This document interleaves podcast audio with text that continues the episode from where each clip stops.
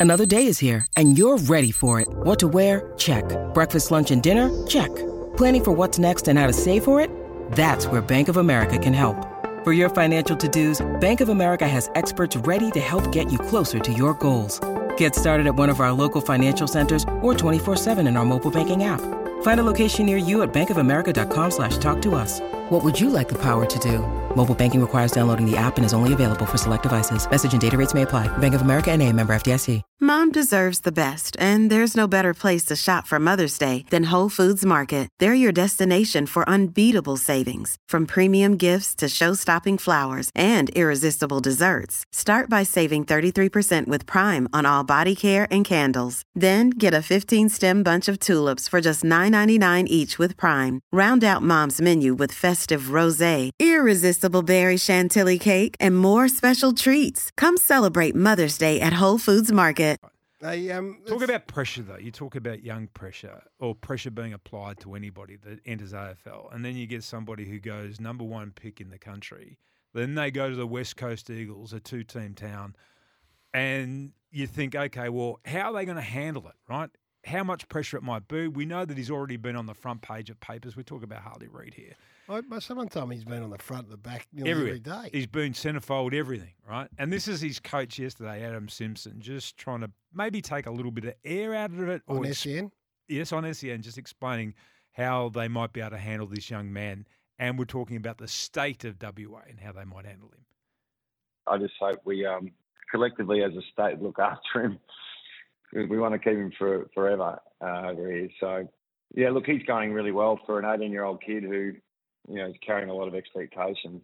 I think the way he plays also allows him to win his own ball, and um, he's finding his way through uh, senior football pretty pretty well so far. Albeit he's um, he's very young. So he's trying to take pressure off him, though, isn't he? What he's saying is like, you know, the expectation here, how are we going to handle him as a state? Yeah. Like, we all have responsibility. We've all got investment in the West Coast Eagles. Now, let's just maybe pull back a little bit and Gives you- lower our expectations or not. it gives you an insight into what it's like in a two-team state. Like we, Adam Simpson's coaching the state there. He's he's Yeah, coaching the yeah. state of Western Australia. He's not. That's not the message for the West Coast supporters. That's the message for the state of Western Australia. that, that, And what, what do you reckon he's thinking when he picks up the paper and he looks at the front cover and there's Harley Reid on it? Well, it, there's a, Like he's so building a team and everybody wants to talk about a an individual. Yeah, there's a- so much at play, and and at the heart of it too is the fact that they've been so poor as a footy club, right? So they've had nothing to they've had nothing to get excited Mm, about. They've been the whipping boys, which for West Coast Eagles team is unfamiliar territory. They- They've been a power of this competition from when they first came in back in 1987, Mm. and now all of a sudden they've gone through this period where they've been you know, the laughing stock in lots of ways. And the, what the prospects of them having a massive improvement this year are pretty low as well. They've got to start again, all that sort of stuff. So they're dealing with that. And then this kid, this most hyped kid Mm. in recent times, lobs on the doorstep. So they go, right, that he is the thing where all the attention's going to go because if they if he's been absorbed into a powerful West Coast side of yesteryear, then you're not having these issues because the load's been shared by you know the whole ho- whether it's Jakovich and Main Yeah. And you know all those players, but not now. He is the beacon. It's hard to know whether or not you can prepare somebody for this too, because you get a young kid in any young kid that you draft, any club that drafted a kid last year, you get them into your football club and you try and prepare them for AFL football. Mm. But what they're trying to prepare him for is something that is unique to the West Coast Eagles. And there's not another kid that got drafted last year who's going to be experiencing the same things that Harley Reid is in terms of the attention that's been applied to him. No. I, I, I don't know. I've been thinking about. I don't know how you can prepare somebody for that. You can talk to them about it and say, you know, in their pre discussions, they would have said, "Oh, look, we, you know, if we take you, this is what you might expect coming to WA. You know, we only got the two teams over there. There's a lot of media attention, particularly on the West Coast Eagles. There's even more attention on you. We've had a very bleak couple of years, as you outlined. We've had no success. There's nothing exciting about us. You will be the most exciting thing that comes to our team, and therefore you're going to be written about and talked about and recognised in the streets, all that type of thing. And you try and prepare somebody for that, but it, it- it's so foreign to a kid that's just stepped out of under 18 football to find themselves thrust into the middle of what he's th- found himself thrust into. And the justif- it's all justifiable speculation and questions, right? And it's justifiable discussion. It may not be an issue at all for Harley Reid. Not for him, it may not. No. It- we're, like we're, we're, we're you know, asking the question, what's it going to mean? And he's going to be, Yeah. he, he might be just one of those blokes who just takes it in his stride. And from all accounts, he is. Like he's, from, He may be Garry, but he's stepping out, and he would be already recognised by pretty much No, no, seventy-five percent of the people in Perth. 100%. He can't go anywhere without people recognising him, and you know, and he might start out that kid that you're talking about. But we've seen people in the past that- who, because of the exposure, and you know, Buddy and all these guys who think, oh, God, I, I don't want to live in this fishbowl. Yeah. I, I actually, I'm not enjoying that Yeah. part of it all. Yeah, well, again, the personality traits that he has, and we only know about him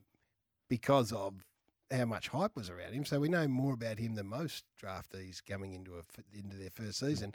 Would suggest that he's really well equipped to deal with it. That you know, all the people Mm. back home in Tongala and around that area tell me that, yeah, the the Bushrangers that he's really level headed and well suited we might be jumping at shadows. He might just take. In fact, he might thrive on a Tim. He might be one of those young kids and personalities who absolutely thrives on being the centre of, well, not the centre of attention for any other reason than what we've spoken about. Number one pick, highly rated team that's really poor. The other side of the coin is Jason Horne-Francis, which is a really good comparison to make because he's gone back Yeah. to a two-team town who are every bit as passionate, but he's gone into a really strong organisation who have enjoyed some success. But he had a tough year last year. I mean, he got booed, and you know this ridiculous notion of opposition supporters booing him and all that sort of Mm. stuff. And then he was asked about it as well, and he. So this is where I'm not saying Harley Reid's going to be in the same position, but this is where Jason Horne-Francis finds himself now. I went through a lot in my first year and um, probably can't top what I went through in my first year. So um, yeah, I feel like I'm really well prepared for, for what what's to come in the future. Um, so yeah, I can't be more grateful for I guess what I went through, which is probably silly, but yeah, it was it was good to get that exposure. I learned a lot. Um, I learned that footy is 80% in your head and 20% on the field. Dad's always told me that when I was from when I was a young young kid. So it was very good learning about that and um, like I said, it gave me a lot of exposure for the years to come.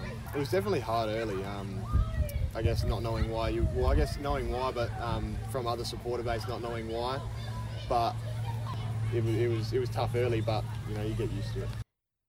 I think Jason Horne-Francis has been magnificent in the way that he's handled all the attention and the pressure that's come his way. The North Melbourne stuff and then Yeah. the Port Adelaide stuff. Yeah, Yeah. yeah. I think he's made he made m- mistakes early in the piece behaviourally from you know the expectations of a professional footy club like the AFL clubs are, and North Melbourne would Mm. tell you that he wasn't at the level where he needed to be. Now uh, that's okay. That's that's an eighteen year old kid. I think that's we ex- have to come to expect that whether you're number one pick, number two pick, or number forty five. What I hear from him and what I see from him is development and learning and accepting and yeah, yeah, I you know, I don't know why they boo me, but I'm grateful that it's part of my experience of growing up. So I think there's learnings there for Harley, there's learnings for West Coast, there's learnings for everyone. Mm. It can be tough on a, an 18 year old kid depending upon their maturity. You imagine if maybe Horne-Francis had have gone to West Coast and not come to North Melbourne in his first year, Mm. like because of the way that he was in his first year and maybe his immaturity, even as an 18 year old kid in that first year, and the way that he handled things at North Melbourne, had the spotlight. Like the spotlight wasn't on him here in North Mel- at North Melbourne in his first year It, so it- much. it came on him though, didn't it? Yeah, as, as because speculation of- started to.